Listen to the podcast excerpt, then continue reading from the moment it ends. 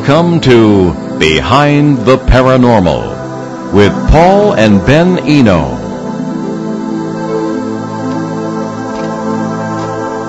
Can people be in two places at the same time? Can loved ones communicate with you through birds and animals? What are the butterfly people? Well, hello and welcome to the six hundred seventy-fourth edition of Behind the Paranormal with Paul and Ben Eno. I'm Paul. Uh, Ben usually does this part, but he's uh, tied up as producer today. Uh, and those curious questions uh, are a result of my curiosity about these subjects and a lot of the uh, material we received from listeners today, uh, which is an uh, open line show that we're bringing you with our most popular guest co-host, Shane Searway. Hey, everybody. All right. Again. Uh, we welcome your calls. It's eight hundred, four four nine, one two four zero from anywhere in the U S or Canada, or four oh one, seven six six, one two four zero here in Northern Rhode Island. And we will monitor Paul at Behind The Paranormal dot com for emails. So let's dive right in. Okay.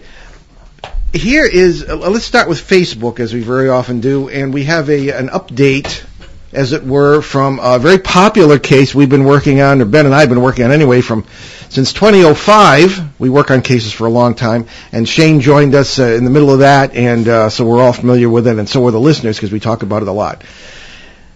Here's uh, a comment from Donna, who, uh, by way of an update, who lives in the house. Uh, Ben, if you would like to read this? I, I would like to read this. Okay, so okay. Donna writes to us, Uh, can a doppelganger ex- uh, experience uh, be a voice when someone is somewhere else? Today I was in the kitchen, walked into the living room, and Bob was uh, was not still uh, sitting in his chair, so I called out and asked where he was.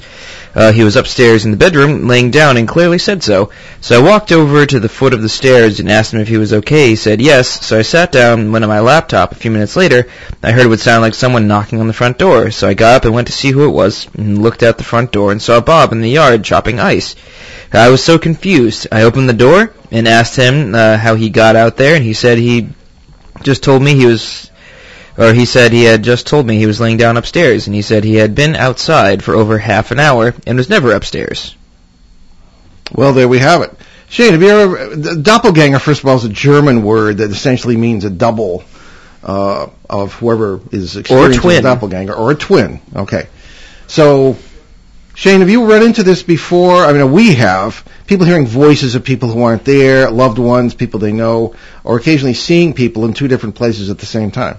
Oh yeah, and even, you know, we we hear about rarely some people seeing themselves or hearing themselves, uh, which is really rare. But I mean, something like this at this house doesn't surprise me because they're seeing other things from other places or other, you know.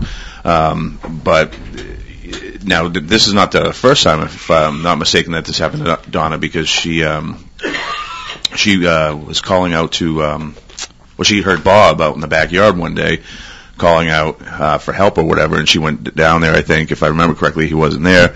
Uh, so it's not the first time.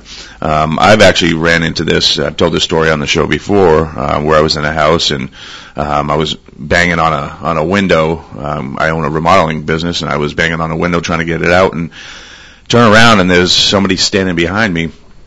Um, you know, it... it But well, here's my example. What I'm trying to what I'm trying to say here is this person didn't didn't see me, um, but they heard the noise I was making.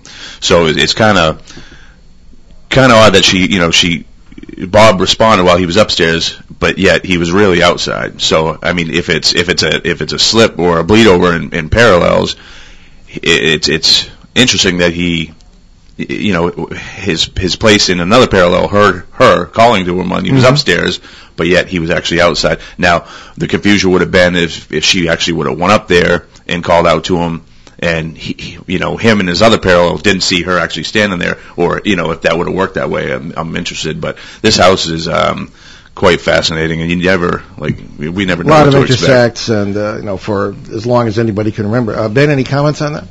Well, I mean...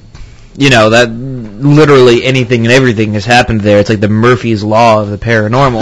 Yeah. And it's, I mean, you know, it's another another thing to add on the list of weird things that just keep happening at that house. Well, one of the things that I notice is that when, or I, I believe happens when people experience this sort of thing, is that it's not necessarily that people are, are crossing over into their world entirely. the parallels, as Shane very well puts it very well. Uh, she's got two versions of her husband, one in the upstairs bedroom, one in the yard. She hears the one from upstairs, and she sees the one in the yard. It seems to me that the parallel includes, the crossover or bleed over includes her. And I think when we are experiencing paranormal phenomena, if our theories are correct, then what's happening is that you yourself are partially in the world of whatever it is you're experiencing. Partially. Yes. Partially across the boundary.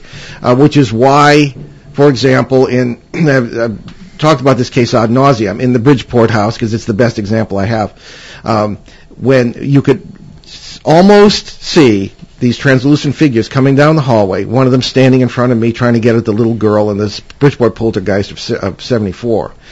And I pushed against it, and it, it was perfectly physical, yet it, it looked translucent, all right, or transparent. And um, I think it was, I was partially in its world. That seems to be how it works.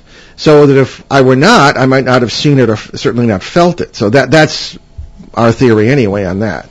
So, very interesting report. And we get reports all the time uh, from this case. We, it's, this is the Litchfield Triangle, as we call it. Many, many things going on there. All kinds of Bigfoot sightings, U F Os, military activity, many, many different witnesses from all over this whole area and uh, extending all the way really to the Hudson Valley in New York uh, and uh, as far east as really Middletown, Connecticut, and, it's, and as far south as Bridgeport and the Long Island Sound. It's a, it's a really huge area with a center of about five square miles that seems to be the most active, at least so far. So that's the latest on that. Now, we have, we have another communication, very, very interesting and rather beautiful story, I think, from uh, our good friend Wahaba Hadja Al-Mu'id, who was uh, a guest on the show several weeks ago uh, and li- lives in New York State, is a professor there. And um, this, uh, and she sends the, us this report as it was appeared in uh, the website, The Mysterious Universe. Who'd like to do the honors on this one? Um, well, there's a couple different stories. I mean, uh, if, yeah, I guess I guess I'll take it. Okay, why not? Sure. Yep. Alrighty. So, well, how about I boiled this down a little because it was. Yeah, yeah, yeah, yeah. I mean, there's there's a lot, there's a lot of stuff, a lot of, and a lot of details. Because I, I was taking a glance at it before before we even got to it. Um, so an E an E F five tornado uh, tore through Joplin, Missouri on um, the twenty-second of May two thousand eleven. The tornado, a mile wide, killed one hundred fifty-eight people in this town of five thousand seven hundred eighty-nine fifty thousand. Sorry, fifty thousand seven hundred eighty-nine and injured one thousand one hundred fifty people. Insurance claims uh, reached towards three billion dollars. Uh, when the storm was gone and dazed, residents uh, started to shift through the rubble, or yeah, shift through the rubble, um, of what was once their lives, stories, strange stories, began to seep through the horror, stories of the butterfly people. Now, this sounds kind of goofy, but bear with us here. No, it's, I think it's beautiful. So cousins, uh, Lange, is that how that's called? I don't know, L A G E, Lage, Lodge, well, I don't know, Grigsby. Lage, uh, Grigsby, fourteen, and Mason Lillard, ten, were in their grandparents' truck when the tornado hit. The two hundred mile an hour winds picked up the truck and tossed it more than three hundred feet across the parking lot. Grigsby was thrown from the vehicle, and Lillard was pinned inside, but both saw the same thing, people with wings. According to the story uh, in the Joplin Globe, a hand touched Lillard's shoulder as she lay in the wreckage of her uh, grandparents' vehicle. Uh, she thought it was Grigsby, but uh, when she looked, it was something this church-going child didn't expect, the butterfly people, uh, one with brown hair and the other uh, with blonde. Uh, she told the Globe it was kind of calming. Uh, kind of common. Kind of, kind of, I guess. Yeah, just, yeah. just a little. Just a little. Yeah. Yeah, right? So the Saint Louis Post-Dispatch uh, recounted the story of a mother uh, running for shelter while holding her young daughter. Uh, the, w- the wind knocked them to the ground, and the mother saw the uh, twister lift a car and shoot it towards them. The mother called her daughter, trying to protect her from the impact, or cradled her daughter, I should say, uh, an impact uh, that never occurred.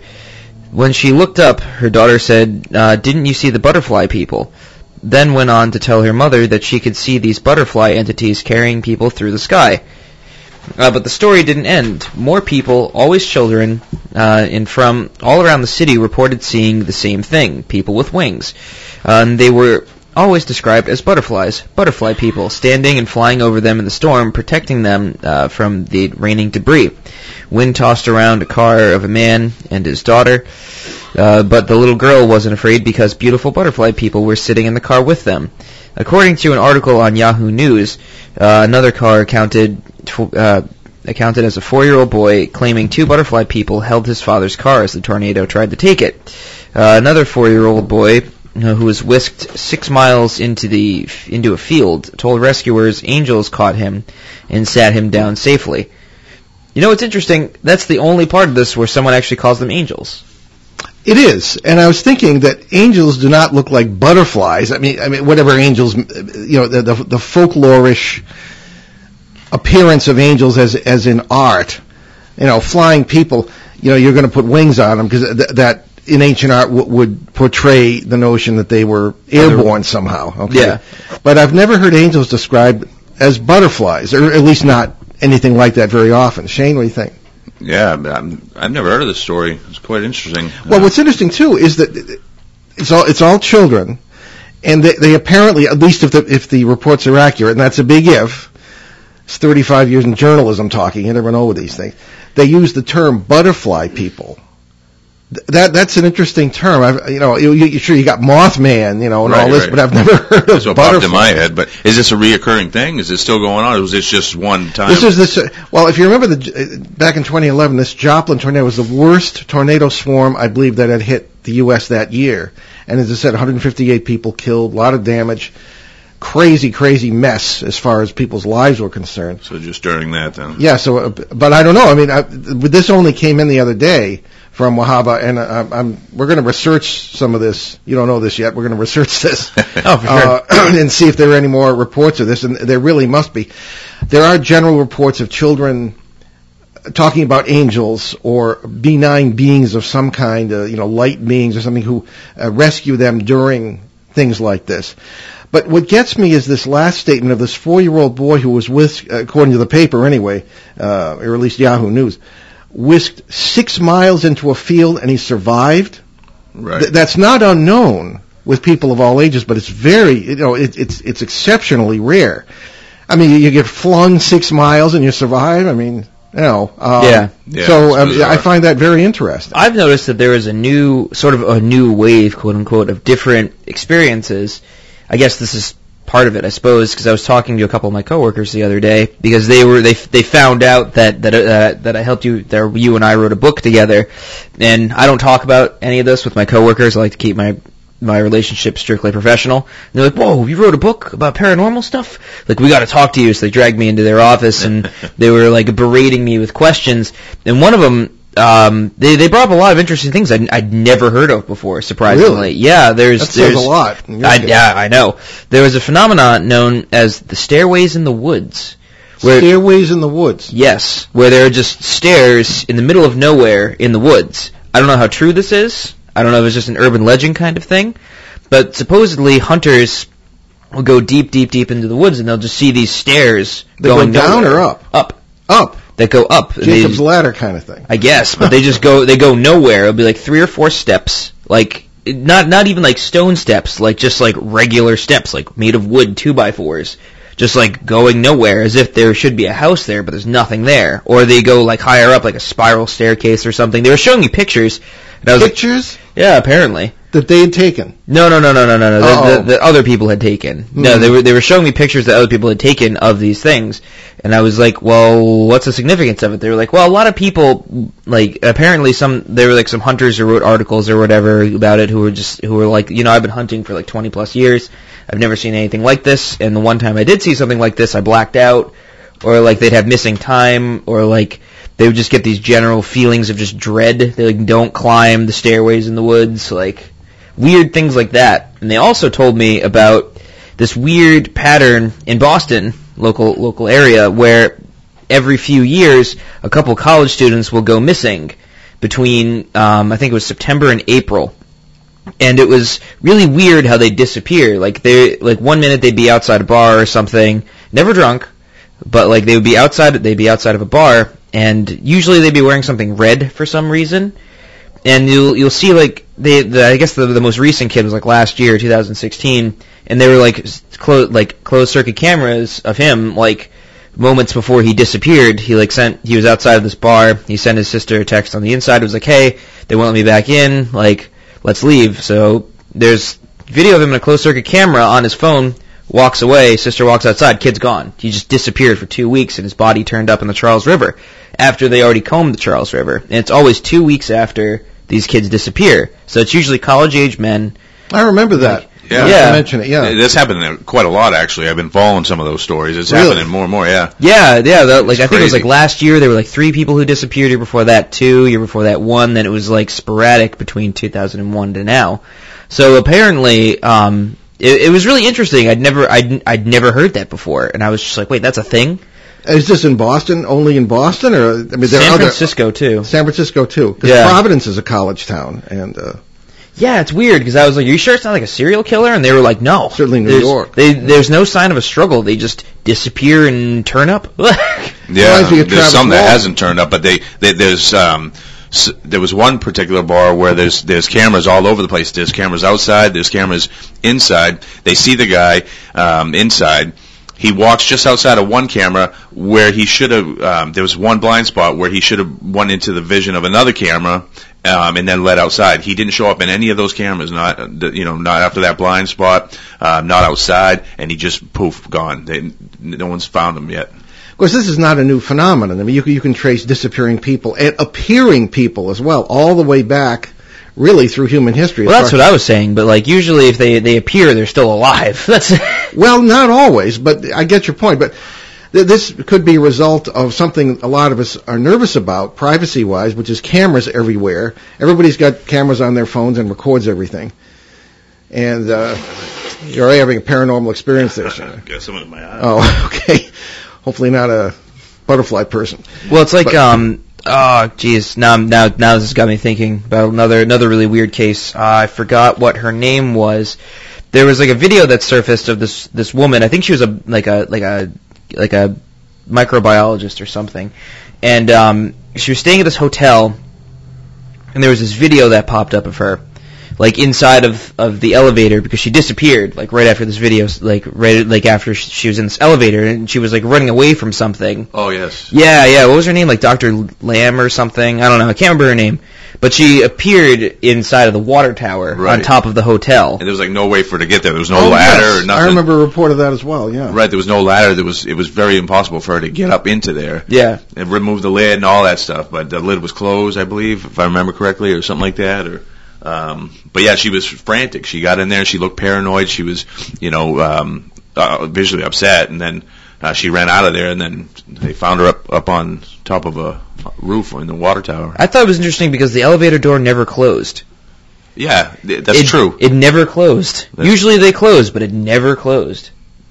That's a good point. Yeah. Well, there we are. Uh, we would love to hear reports of whether it be butterfly people or whatever your children may call them. Strange experiences of appearing and disappearing, missing time. We're always open to that. Uh, I think Paul- it's interesting too, like in this case, because you know where there was a mass, you know, mass, mass death or whatever, um, that these things showed up, and then around the time of the the bridge collapse with the Mothman, I mean, Mothman shows up, and then we hear of U F Os showing up in areas where the right before there's you know mass casualty, and yeah, it, it. I mean, this has been going on and on and on, you know, it's been going on forever, pretty much. Yeah. yeah. You can go back to ancient Egypt, and uh, Amenhotep the fourth allegedly seeing uh, the sun disk. Uh, a lot of people interpret that as a U F O experience, and he did away with all of traditional Egy- Egyptian religion, and all people worshipped was this disk. So, and then his his son, none other than Tutankhamun, uh, brought back the old gods and stuff and put things back to the way they should have been for the status quo. But uh, Amenhotep the fourth, very, very strange guy. So you can go all the way back in history with this. So um, did... Uh, Let's give our contact information one more time in case people would like to report things like this. Um, and again, you know, if we don't know you, I mean, we have to take it with a grain of salt, obviously, and be, and be healthily skeptical. But we, we do like to hear the uh, the information. So, Paul at Behind The Paranormal dot com, Ben at Behind The Paranormal dot com, or Shane at uh, which do you prefer, True Ghost dot com? Or? Yeah, True Ghost dot com. My Shane. Email address is in there. Okay, great. And uh, we, we have to give you a show address. You're, you're like one of our brothers here. Yeah, there you go. Okay, cool. All right, very good. So, um, th- again, all stemming from uh, Wahaba's uh, submission of this story about the butterfly people during the Joplin tornado of twenty eleven. Good stuff. Thank you, Wahaba. Okay, so uh, let's move on to Derek from Altoona, Pennsylvania. Uh, yes, yes, yes. I feel like we read this, but you know, let's read it again. You're, you're, you're always having uh, parallel life experiences and uh, Mandela effect, so maybe we, you should read it again. No, because I remember very clearly the last question, which has been, what say you? I remember that because I thought that was really funny before. Well, I remember these butterfly people when you were a kid trying to take you away, and I stopped them. So, oh, yeah. Well, thank you. I appreciate yeah. that. Uh, so Derek writes to us, I have listened with interest to your amazing experiences in uh, your Pennsylvania Triangle case, especially in your YouTube videos. Uh, Paul, have, how come you felt privileged to see Bigfoot and Shane did not? Uh, why are some paranormal events a privilege and some scary? Ben, what say you? Well, you, you, got the, against us. You got the first part of the question, so... All right. Well, I, I, I don't know why I felt privileged. It just, it, it was totally unexpected. Mo- usually when uh, something paranormal happens to you, it is as much, you know, you may be there investigating a case, but when it does happen, it, at least to me anyway, it's, it's something unexpected, happens in an unexpected place, sometimes in an unexpected way. So I was out in this field in September looking for weird lights that we'd captured the previous May in this Pennsylvania field, um, you know, on, on, uh, in photographs. So I, I didn't expect what I saw. I was looking to the left. The window of the truck was open. It was a chilly night. If anybody in the Northeast remembers the night of uh, September sixteenth, twenty sixteen, it was brilliant moonlight that night, a few clouds, but very, very bright, bright night. And um, I looked to the right, and because the window of my truck on the driver's side was open, because that's where I expected to see, see, see something. Where I actually did see something was through the closed window on the other side, but it was very clear, lit up by the moonlight, large, uh, two-legged, hairy creature moving very peacefully up through this field. I remember the, the knees and legs going up and down, and a, a head bowed as if looking for something in the grass. And Shane and I checked that out the next morning, and sure enough, there was a... a something big had moved through that area and then moved back, and then one of the neighbors had heard this and had come up, and I saw them shining lights up in the trees. But the point being, for some strange reason, I felt very, very privileged. Now, Shane, you yourself had a Bigfoot experience, if that's what it was, uh, on our previous visit, which was in May of last year. And right. Did you feel privileged? Yeah, yeah, and I think we did cover this question, but I can I can um, explain. Um, Maybe I'm having the Mandela effect. Yeah. But I can explain, you know, my, my experience better to uh, for for Derek, and um, I absolutely did feel privileged. But initially, when I'm when I'm describing, you know, what what I saw, um, I was more confused because I I couldn't quite make out what it was. Um, I'd never seen anything move like it, and I'm more, you know, what am I looking at? You know, is this a horse? Is this, what is this? But I, cause I didn't know, uh, because of my vantage point, um, how big this thing was. I, I wouldn't know until I got up there. That's why I took note of the top of the sign and saying, all right, this thing come up to the top of that yeah, sign. And we photographed that later. Absolutely, yeah. yeah.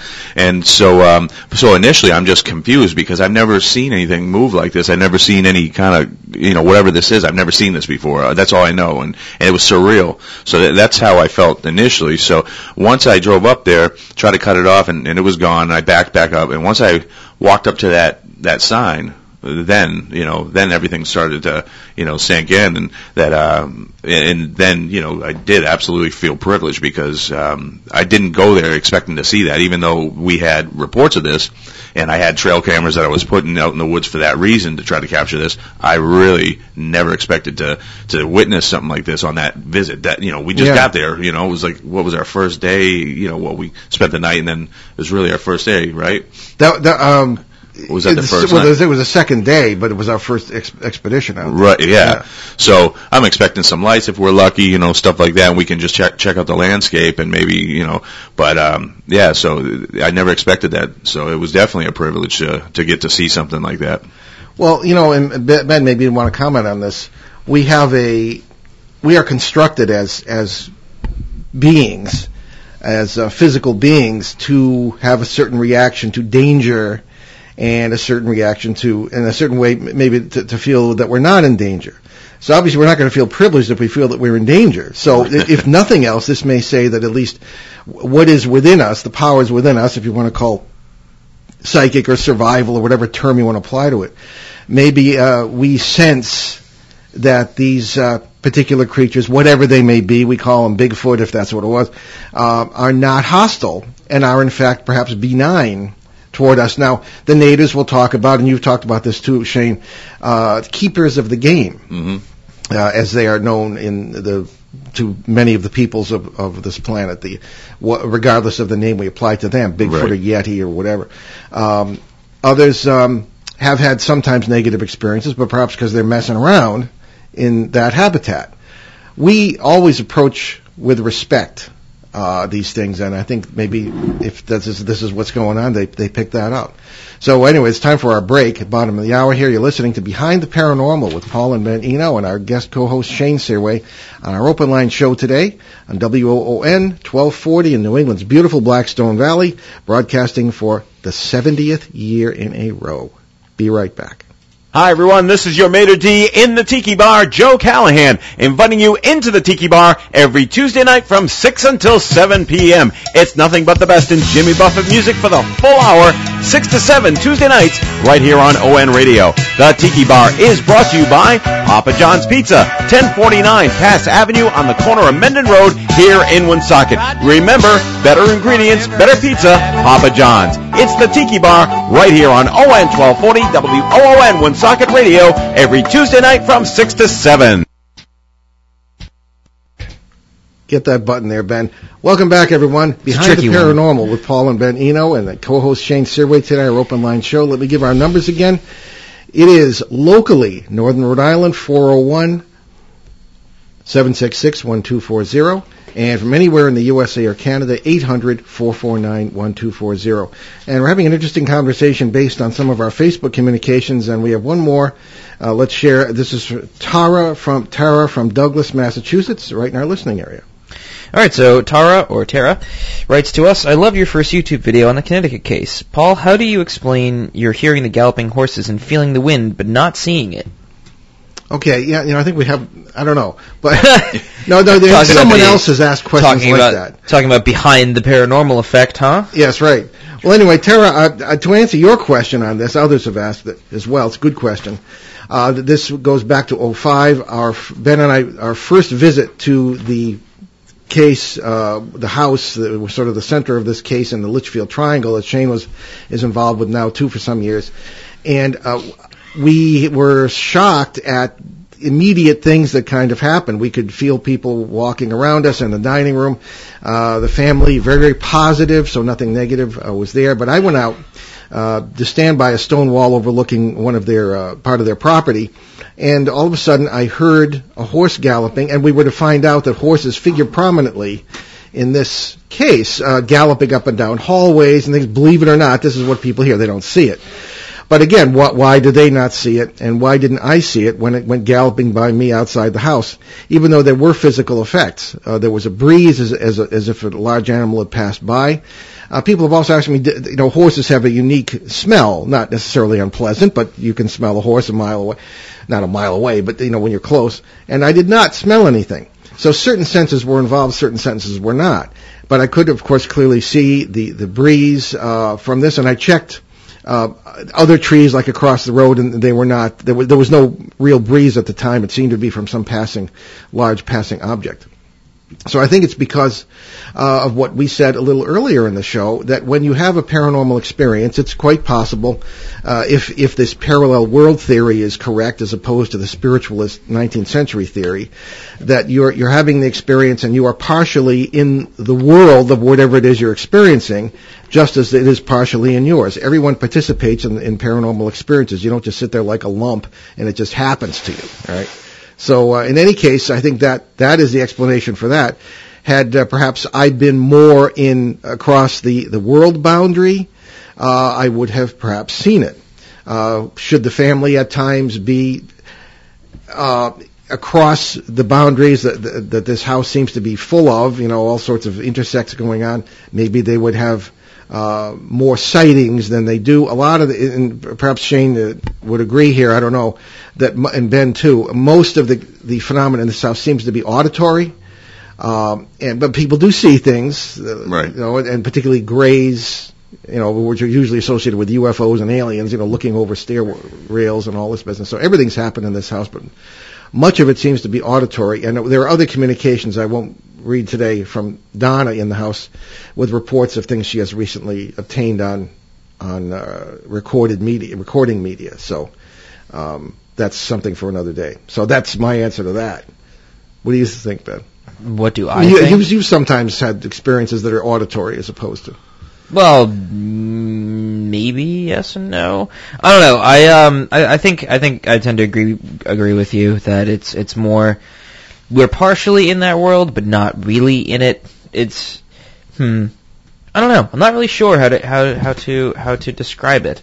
I think I think you probably got it best. Well, thank you. I always like to hear that from your son, Shane.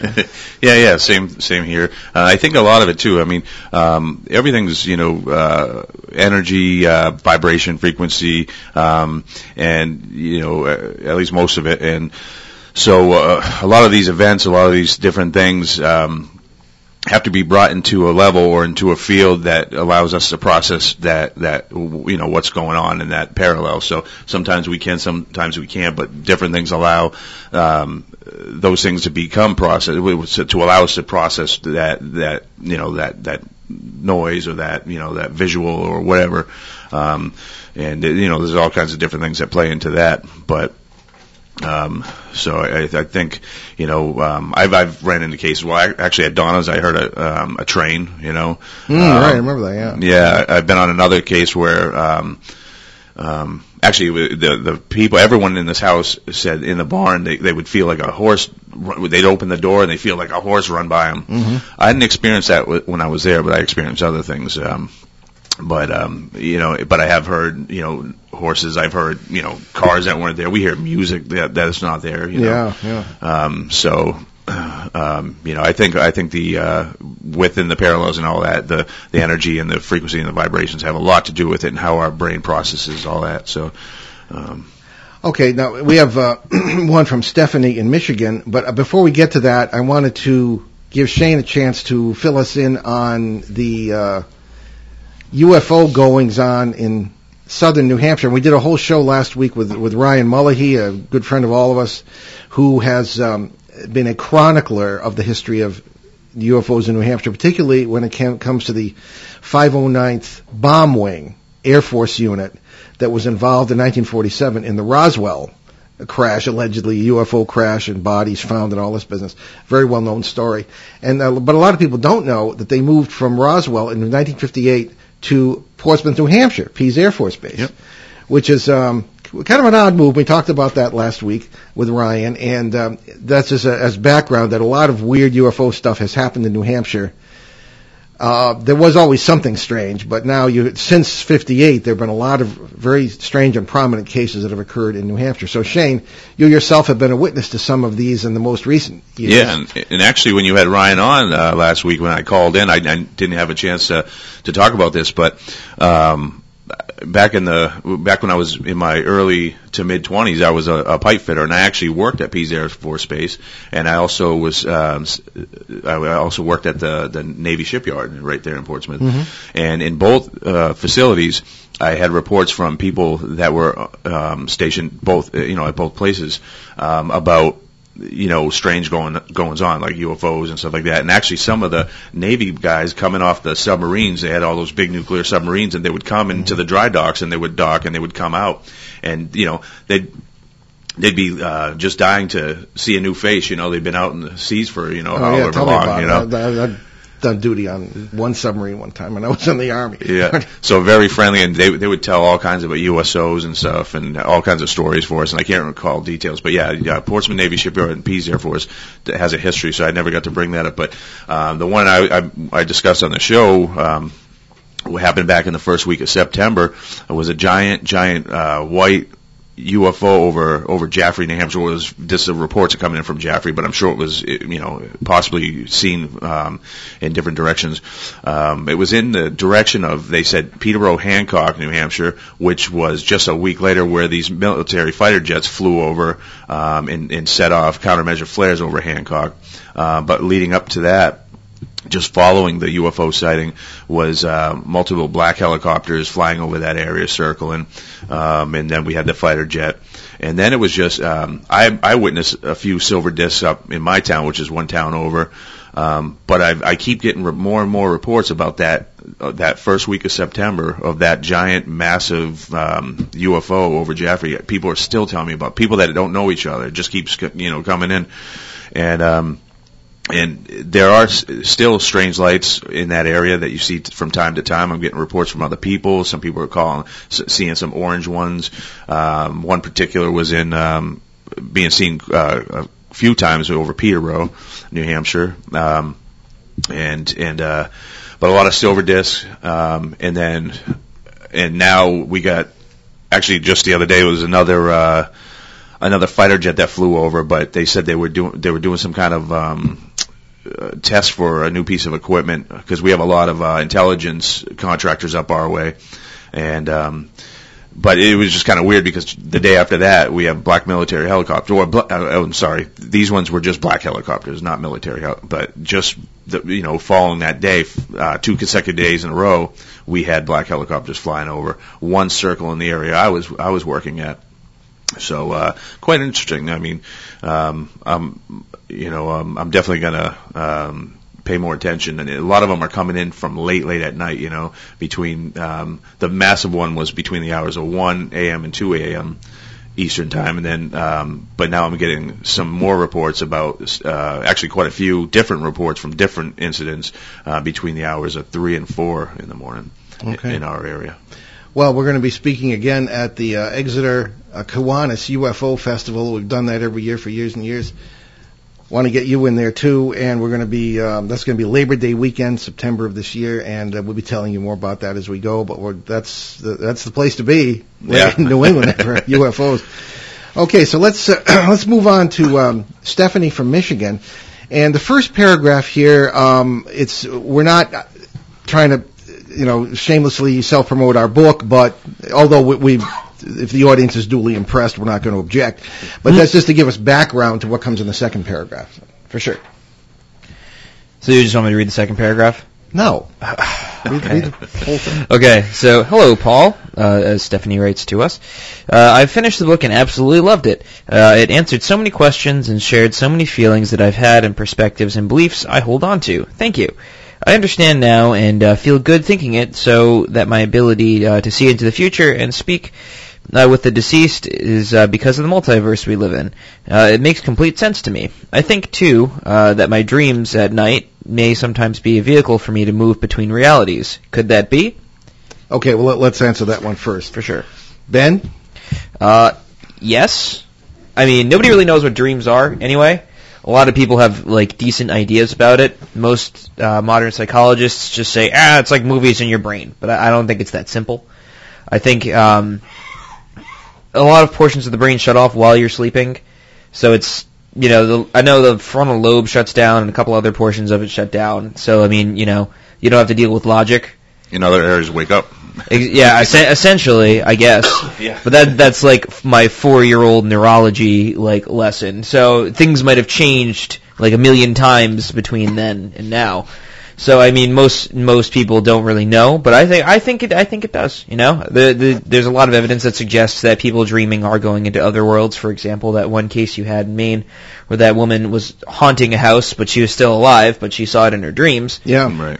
So I mean, you know, and they saw her. For it. Yeah, exactly. Yeah. So I mean, but not at the same time, which is very intriguing.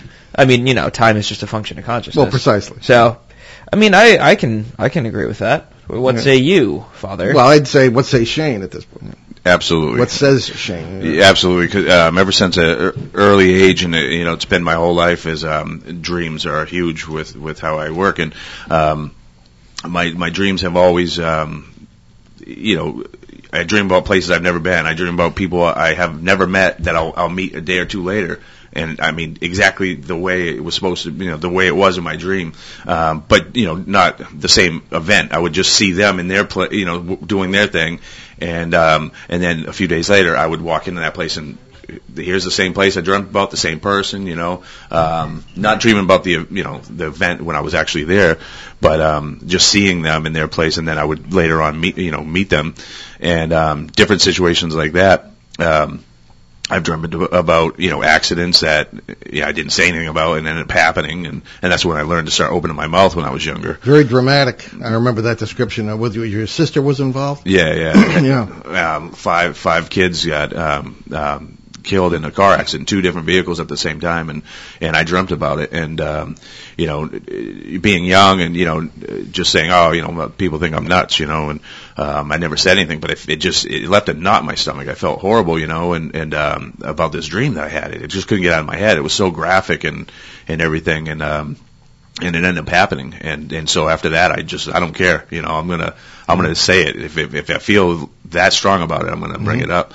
So there's definitely, I mean, and I'm not the only one. You know, everyone has dreams like that. Um, some people don't remember them, but the ones that do, I mean, but dreams are very, very, very powerful. Well, one thing for, to approach this from a different angle, dreams, w- when when you don't have dreams, which occur during rapid eye movement sleep or R E M sleep, which is, as I understand it, is the deepest form of sleep. Yeah. If you don't have dreams or... then you are in psychological difficulty, maybe even physical difficulty. But, of course, that means you're not having R E M sleep, which is very important to your physical well-being. So it all kind of goes together. Oh, that makes sense. You know, so, uh, but again, briefly, um, I mean, uh, my, my strange ski- sleep schedule when I worked for the Providence Journal, when you and your brother were little, Ben, uh, I would get, get out of the news, newsroom like at one or two in the morning because you put out the morning paper the night before, get home, get up very early to take you and your brother to the school bus because your mom worked nine to five, and um, I would sleep in the afternoon to make up for it. So I, I, because of that broken sleep schedule, I remembered a lot of dreams and I wrote them down. I would remember being in the same place as many times, having memories of that whole life there, sometimes with your mom, sometimes with other people, and uh, it was um, it, it was really an. Uh, several other, a number of other different lives that seem to, you know, if I'm interpreting it correctly. So, for whatever that's worth. Uh, okay, let's get into the rest of Stephanie's question. Okie doke. Uh, so she, she, uh, continues, I wanted to share a story with you. About three springs ago, my husband and I were planting a row of raspberry bushes in our backyard garden. Uh, it was a beautiful, quiet day in our neighborhood. It was a beautiful day in our neighborhood. I knew, I knew you couldn't resist that. No, uh, we were we were both uh, uh, we were both loving it, and uh, we were both working quietly. Uh, planting raspberries brought back memories of my great aunt Florence and my uncle Cecil's farm up north. Growing up, we used to visit them every weekend, and I would uh, pick and eat all the raspberries my heart desired. All the raspberries? Uh, all of them. Uh, so there I was. So there I was on that beautiful spring day, planting my own raspberry bushes and thinking of my great aunt and uncle. Then all of a sudden, I hear, "Oh, Stephanie, I love you." Upon hearing this, I was so surprised. I looked at my husband. My husband looked at me. I asked what he heard. He repeated, "Oh, Stephanie, I love you." Uh, we Steffi. Oh, Steffi. Sorry. Uh, We looked at our gate, and there sat a beautiful red cardinal, and it looked back at us and flew down the driveway. Joe ran to the gate and down the driveway. Initially, we were both worried. We thought the uh, voice was of my mother, and that she was coming up our driveway, distraught over someone's death, but there was no one there. Uh, no one was outside. It was quiet. Joe ran back to me, and I...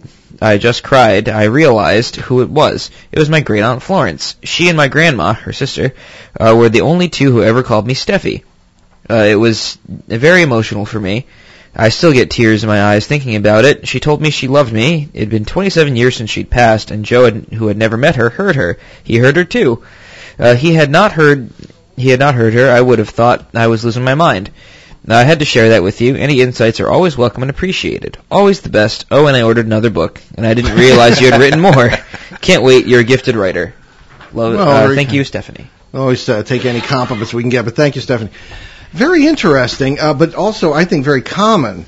Uh, but the question is, you know, the, the implication may be, you know, is this, did this, was this cardinal some kind of manifestation of something, and, you know, or, or was it just irrelevant to the, the whole experience? Shane, what do you think? Yeah. Have you ever heard of animals? Uh, oh, yeah, absolutely, okay. And especially, you know, Native Americans, too. You know, sure, yeah, all the time. Absolutely, yeah. But, um, Guardians. Yeah, absolutely, and, um... So, but I've heard stories like this, you know, whether people hearing uh, voices of loved ones at certain times or, or seeing them at certain times, and um, you know, uh, but it happens. I mean, we, we hear this, you know. Yeah. So, but interesting. Um, and uh, just the, sorry, the cardinal made me think of a listener that we have that just posted about a cardinal, but it uh, it doesn't have a great ending, so I won't tell the story. But okay, well, uh, I'll save that for another, friend, another adventure. Yeah. Our friend Todd Martin there, um, he just uh, had an uh, encounter with a cardinal the other day. Oh, okay. Well, I have encounters uh, with them at the bird feeders there, but. Uh, Uh, no, I mean, I've, I've uh, in spite of myself and my attempt to remain academic pretty much in this um, field is uh, encounters with what appear to be bears, things of this kind, and whether a native elder would say that bear is my guardian spirit or whatever, or whatever, however they would put it. Um, I usually try and kind of stay away from that, at least publicly. But, uh, you know, I've seen, um, I've seen them. You know, right. I'm sure you have too. So uh, I think uh, the relationship between animals and uh, this phenomenon, as a matter of fact, in our book that she referred to, Behind the Paranormal, Everything You Know Is Wrong, now available in stores, uh, then you, you could, we have a whole chapter on animals and the paranormal. So people can um, take that for what it's worth, but I think it's very possible that there may have been something uh, going on here. Uh, we have a call, Bill from Franklin, Massachusetts. Bill, you're with us. Hello. Hello, Bill. Welcome back to the show. Yeah. If it's yeah, the same Bill I'm thinking of. Yeah, I'm, go- I'm going to be a senior when you when, when you come to Franklin. Oh yeah, yeah, we'll be uh, we'll be talking about that in a minute. We're going to be at the Franklin Library next Thursday, yeah. uh, giving a talk. So yeah, it'll be great to meet you. I feel like we've known you for years. You call into the show now and then. And when you when you talk about dreams, you know, you know the, my dreams are like like a whole other life. You know. Yeah. And and there's, and, there's, and there's people in the dreams I don't even know who they are. Mm-hmm. When when I look at it from this point of view, maybe in the dream I know who they are, but from this point of view, I don't know who they are, you know? Yeah. Oh, sure. Sure. No, that's, uh, I think all of us sitting here can say that. Right. And if I'm, and if I'm afraid something's going to happen, I'll wake up before it happens. Because I don't want to see that the horrible thing happen, or if it's going to, you know?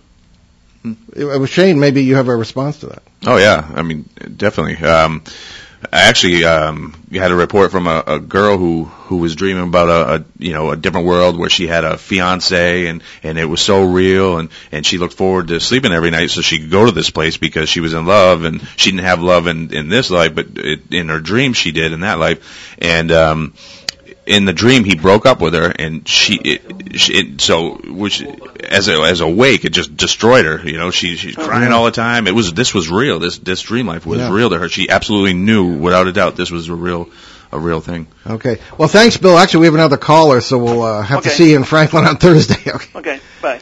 All right, uh, who do we have, Ben? Phil. Hey Phil. Paul, this is listener Phil.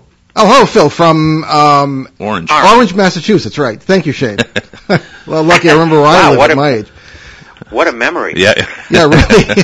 What do you got, Phil? Two comments. The first regarding butterfly people. Um, very fascinating story. Um, I had recently read that um, cosmonauts reported seeing winged beings floating around in a purple cloud. Um, not a purple haze, a purple cloud. Hmm.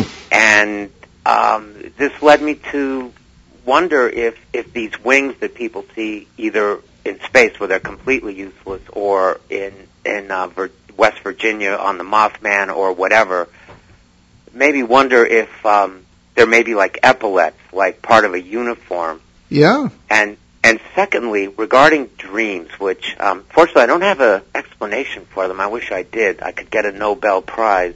Yeah. um, you're familiar with the term autonomic nervous system, right? Sure. Um, okay. Well, you know, the government performed experiments back in the, well, many experiments back in the fifties to find out what would happen, um, for example, to a prisoner. Um, if, if that prisoner was deprived of sleep, and I don't mean just for a couple days, it was like for a couple of weeks, really grisly stuff. Mm. And what they found was that these people became what we would call psychotic.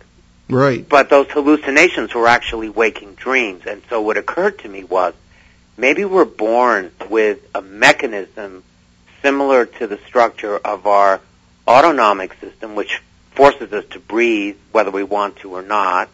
Um, maybe maybe it is so important for us to enter or or to come close to entering a parallel reality for, for some reason that we don't know, um, that really dreaming is something we have to do. We don't have a choice, and that it's built into us. We just haven't found the wiring for it. So those well, are my yeah. two thoughts on butterfly people and dreaming. Okay. Well, thank you very much, Phil. Uh, food for thought, certainly.